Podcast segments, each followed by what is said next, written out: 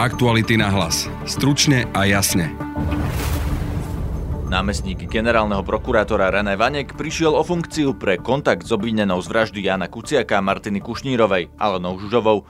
Rozprávali sme sa s bývalou prokurátorkou generálnej prokuratúry Evou Mišikovou. Neoznámil potom, čo Žužová bola zadržaná v súvislosti s tým závažným trestným činom, že bol s ňou v nejakom kontakte. Ďalším vysokopostaveným človekom, ktorého komunikácia s obvinenou Žužovou je podľa denníka N súčasťou vyšetrovacieho spisu, je podpredseda parlamentu Zasmer Martin Glváč. Líder opozičného Oľano Igor Matovič ho vyzýva na odchod z funkcie. Vo vyšetrovacom spise sú jednoznačné dôkazy, že zobjednávateľkou vraždy komunikoval. Prinesieme aj reakciu Martina Glváča.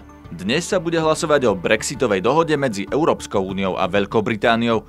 Čo sa stane, ak dohoda prejde a čo ak neprejde? Pýtali sme sa českého odborníka na vzťahy únie s Britániou Krištofa Kuliša. Počúvate podcast Aktuality na hlas, moje meno je Peter Hanák. Denník N včera zverejnil informáciu, že vo vyšetrovacom spise vraždy Jana Kuciaka a Martiny Kušnírovej sú dôkazy, že s Alenou Žužovou, obvinenou z objednávky vraždy, komunikovali viacerí vysokopostavení muži, najmä podpredseda parlamentu za smer SD Martin Glváč a námestník generálneho prokurátora René Vanek. Tieto informácie sa dostali na verejnosť aj vďaka Zlatici Kušnírovej, matke zavraždenej Martiny, ktorá má ako poškodená prístup ku spisu. Generálny prokurátor Jaromír Čižnár dnes svojho námestníka Reného Vaneka z funkcie odvolal. Bývalej prokurátorky generálnej prokuratúry a dnes advokátky Evy Mišikovej som sa pýtal na jej názor, či bol takýto krok voči Renému Vanekovi primeraný. Pravdepodobne je to dôsledok toho, že neoznámil potom, čo Žužová bola teda zadržaná v súvislosti s tým závažným trestným činom, že bol s ňou v nejakom kontakte. Tak z tohto pohľadu Eh, je priateľný ten krok pána generálneho prokurátora, ale samozrejme vychádzam len z tých skutočností, ktoré boli medializované. Takže keby mu to bol povedal René Vanek Jarom... A vysvetlil ak by mu to mohol vysvetliť, lebo bola to kauza, ktorá mimoriadným spôsobom rezonovala, ale ja naozaj neviem, či on si vôbec spomenul na takýto rozhovor, alebo, alebo si jednoducho pamätal, že s takouto osobou komunikoval. Ale ak, ak áno, tak e, v takomto prípade, a to závisí od toho obsahu tej ich vzájomnej komunikácie, tak v takom prípade to generálnemu prokurátorovi oznámiť mal. Ale pán Vanek tvrdil, že on teda zistil v septembri, e, že kto je táto osoba a že figuruje v tomto prípade. Áno. V tom prípade, keby to bol oznámil v tej chvíli Jaromírovi Čižnárovi ako svojmu nadriadenému, tak to podľa vás nie je problém? Nemôžem povedať, že nie je to problém, ale keby uviedol vysvetliteľné dôvody, pre ktoré s ňou komunikoval a nemalo by to žiadnu závadu, lebo opakujem, ja naozaj nepoznám obsah toho rozhovoru. Ona mohla e, volať e, ako stránka, ja neviem naozaj toto a bolo by nezodpovedné odo mňa, aby som sa ja k tomuto rigorózne vyjadrila.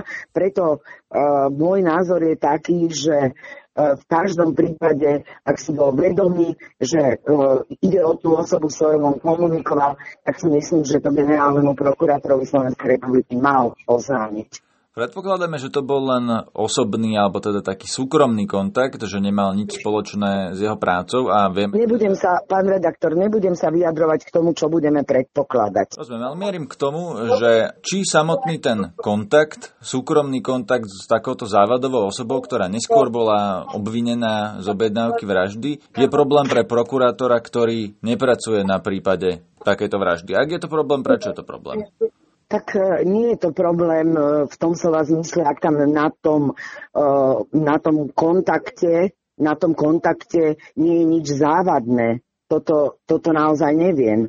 Ale v každom prípade vzhľadom na závažnosť tej kauzy a vzhľadom na tú, tú odozvu v spoločnosti bolo potrebné ak teda vedel, že s takouto osobou, ktorá bola za objednávku vraždy Kuciaka zatá do väzby, mal to generálnemu prokurátorovi oznámiť a mal e, vysvetliť, v akom kontexte s touto osobou komunikoval a že nemal s ňou nič e, e, závadové spoločné. Aký je rozdiel medzi tým, či René Vanek je teraz radový prokurátor alebo bol námestník generálneho prokurátora vo vzťahu komunikácii s Alenou Žužovou? O, tak aký je rozdiel? Tak rozdiel je v tom, že tam je riadiacim pracovníkom, patrí do vedenia generálnej prokuratúry a tam uh, bude, ak je teda tento referát zodpoveda skutočnosti, že uh, bude vykonávať uh, konkrétnu agendu na úseku teda všeobecného dozoru alebo občiansko-súdneho dozoru tak, ako to vyplýva zo zákona o prokuratúre. Takže bude mať to... menší vplyv na prokuratúre? No však určite. Ak je, pán redaktor, ak je niekto vo vedení generálnej prokuratúry ako námestník generálneho prokurátora, tak zrejme jeho o, oprávnenia a o, jednak v rámci riadiatej činnosti, kontrolnej činnosti, pokynovej činnosti sú ďaleko širšie ako, ako funkcia prokurátora. René Vanek priznal, že od roku 2013 komunikoval s neznámou ženou, ktorá mu na Facebooku pochválila motorku. Potvrdil, že s ňou bol v súkromnom kontakte, no tvrdí, že sa nikdy nestretli. Zároveň sa vyjadril, že to bola chyba a že je mu to ľúto.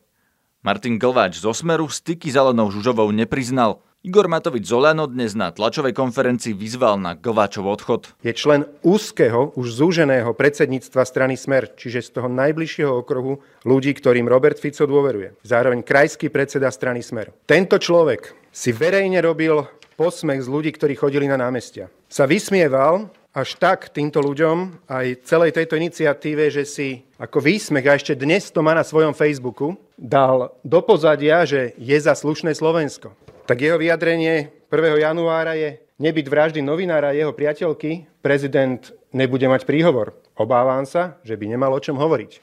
Tento človek napriek tomu, že v tom čase vedel, že žena, s ktorou si užíval na Facebooku, je objednávateľkou vraždy a v tom čase, už keď tento status písal, veľmi dobre vedel, že si s ňou písal a že to nie je len tak niekto, napriek tomu takto odporne, cynicky komunikoval na verejnosť. Je to človek, ktorý trpí absolútnou absenciou svedomia. Tento človek nemá čo zastávať takýto post. Duplom potom, keď vo vyšetrovacom spise sú jednoznačné dôkazy, že s objednávateľkou vraždy komunikoval, že komunikoval on osobne a dnes sa nehambí zapierať, zapierať, zapierať. S hrôzou, to môžem povedať, sám som bol toho svetkom na grémiu, keď sme rokovali o zrušení amnestii, že Martin Glváč si tam ako normálne povedal, že ako betonová podmienka zo strany Smer, on tam hovoril vtedy za Smer, nikto iný, povedal, že v prípade, ak budeme žiadať zrušenie amnestii voči Kočnerovi, žiadne zrušenie amnestii nebude. Jednoducho, že im to je jedno v tom prípade.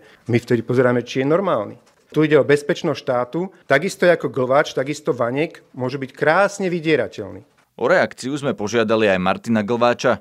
Jeho kancelária nám poskytla písomné stanovisko, v ktorom sa Glváč priamo ku svojim kontaktom s Alenou Žužovou nevyjadril. Na Igora Matoviča reagoval, že podáva trestné oznámenie. Jeho tlačovku označil za snahu prekryť údajné kontakty Aleny Žužovej s Danielom Lipšicom. Zo stanoviska Martina Glváča citujeme. Na rozdiel od pána Lipšica som ja na podozrivé kontakty upozorňoval príslušné orgány, postupoval som podľa ich pokynov a vždy za prítomnosti tretich osôb. Ako právnik viem, kedy budem môcť povedať viac a garantujem, že Matovičovci potom sklapnú. Daniel Lipšic označuje správy, ktoré sa objavili na internete za podvrh. Vo vyšetrovacom spise, na rozdiel od Martina Glváča, komunikácia Žužovej s Lipšicom nie je. Podľa denníka N Alena Žužová mala komunikovať aj s Andrejom Dankom, Borisom Kolárom a Jurajom Drobom. Ani ich komunikácia sa však v spise zatiaľ nenachádza.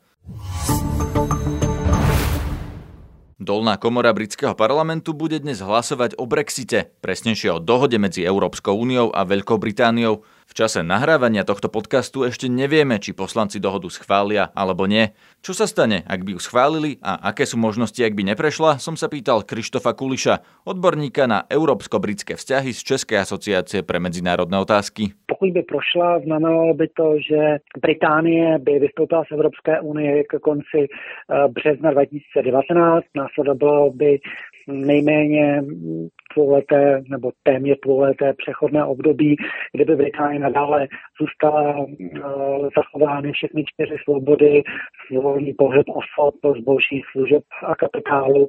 Je podľa vás pravdepodobnejšie, že sa stane opak, teda že britský parlament dohodu neschváli? Je pravděpodobnější v současnosti, že parlament dohodu té podobě, jak je teď, neschválí. Čo by to prosím vás znamenalo? Čo budú ďalšie možnosti, ak tá dohoda neprejde?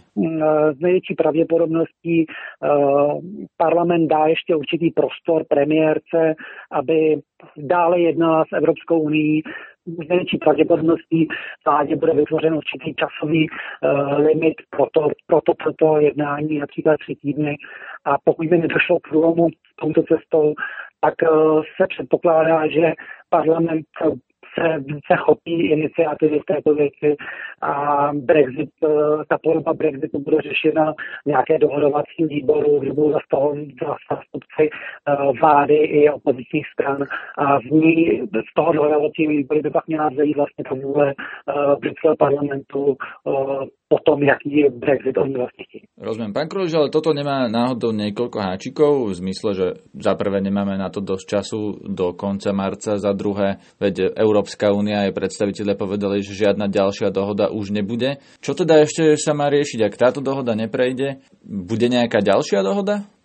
Prohlášení, že žádná jiná varianta na stole není ze strany Evropské unie, samozřejmě jsou logická ve chvíli, kdy stále se jednalo s Terizou May, která, u které, a bylo zároveň velmi pochybné, jestli ta vyjednávací pozice, kterou ona zastává, vůbec má nebo nemá podporu v dolní komoře. V případě, že by tedy dolní komora jasně vyjádřila nějakou svoji, svoji vůli, nebo skrze některé té hlasování by se projevila vůle dolní komory, tak samozřejmě by to eh, mohlo uh, ovlivnit tu vyjednávací pozici britskou. Platí to, že pokud nedojde k nějaké změně, tak Británie vystoupí ke konci března 2019 a v případě, že nebude nějaká dohoda, tak by vystoupila bez dohody. Aké by byly důsledky takéhoto vystoupení bez dohody? Je to teda ta hypotetická varianta, že by uh, parlament nějakým způsobem nehlas, ne, nevyslovil vůli, že takovéto řešení nechce a dá se říct, že pokud eh, v britském parlamentu pro něco většina je, tak z největší pravděpodobnosti je to právě proto, že nechce odchod Británie bez dohody. Ale kdyby přesto k tomu, tomu došlo, tak eh, by to koncem března 2019 znamenalo, že by přestali platit výhody pro obchod, eh, volný pohyb osob, kapitálu a služeb, které dosud platí všichni, kdo chtějí nějaké transakce přes hranice mezi Velkou Británií a Evropskou unii, tak by se ocitli v eh, prvních týdnech eh, v těch velmi velké nejistotě a chaosu ohledně toho, jaký režim na ně bude použit. Vy jste teda teraz spomenuli, že možnosti sú, že ak dohoda o Brexite neprejde, tak bude buď tvrdý Brexit, čo ale parlament nechce, a ak nechce, ani dohodu o Brexite, ani Brexit bez dohody, tak jedine, čo mi z toho vychádza, je, že ďalšie referendum alebo žiadny Brexit. Je aj toto možnosť? Určite ta možnost e, a nějaká poptávka potom na části britské politické scény je.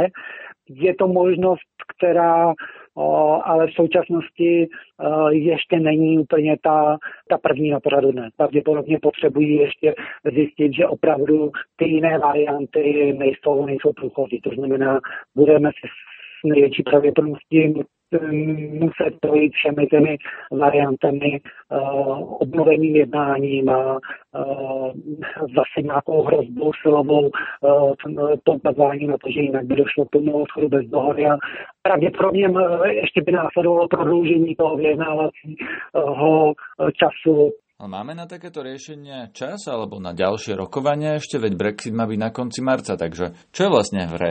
Predĺženie tej lehoty, alebo neskorší Brexit, alebo... Je, čo, čo? Áno, je to s největší pravděpodobností, pokud uh, dohoda uh, nebude teďka odhlasována, nedojde k nějakému urychlenému dojednání nějakých uh, přijatelných uh, změn ještě, což není dost tak pravděpodobné, tak uh, ta varianta prodloužení uh, je na stole.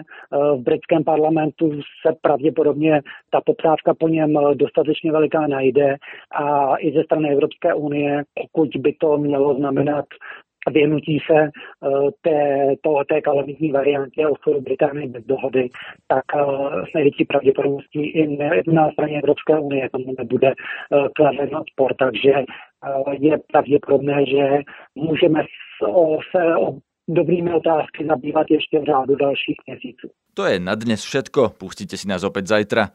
Nájdete nás vždy podvečer cez Apple Podcasty, Spotify, Soundcloud, Podbean, Google Podcasts alebo na facebookovej stránke podcasty Aktuality.sk. Na dnešnej relácii spolupracovali Jan Petrovič, Martin Turček a Petra Mikulajčíková. Zdraví vás Peter Hanák. Aktuality na hlas. Stručne a jasne.